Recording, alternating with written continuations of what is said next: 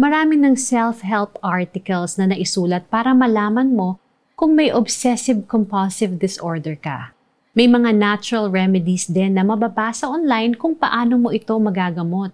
Ang ilan sa symptoms ng sakit na ito ay fear of contamination or dirt, pagdududa o madalas na pag-aalala sa uncertainty ng buhay. O kaya naman ay gusto mo laging orderly at pantay ang pagkakaayos ng maraming bagay. Kung titingnan, halos lahat iyan ay posibleng mangyari o nangyayari sa iyo. Pero hindi ibig sabihin na may sakit ka na. You still need to seek professional help if you want to know for sure. There is nothing wrong in helping ourselves pero kung ang aasahan natin ang sariling kakayahan at talino natin to resolve things all the time, maaari nating ma-misdiagnose ang ating sitwasyon.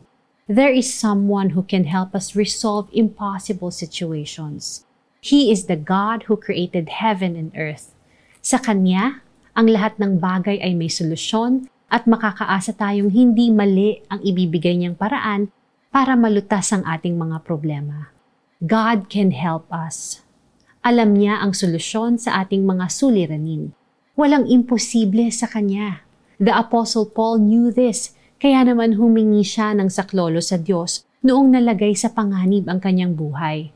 Sabi niya, para kaming hinatulan ng kamatayan, subalit nangyari iyon upang huwag kaming manalig sa aming sarili, kundi sa Diyos na muling bumubuhay sa mga patay.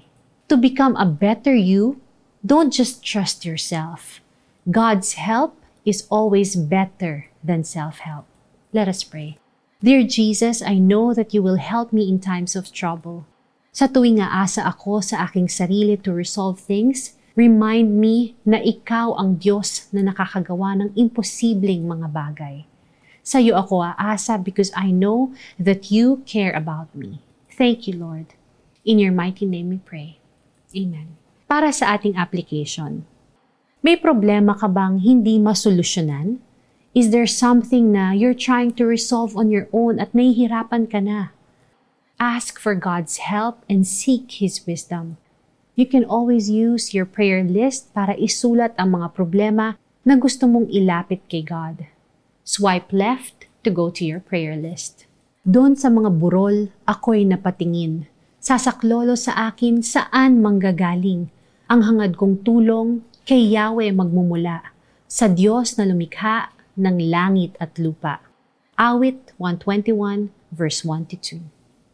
Ako po si Lara Kigaman Alcaraz, encouraging you to take heart today because God loves you and He's got you.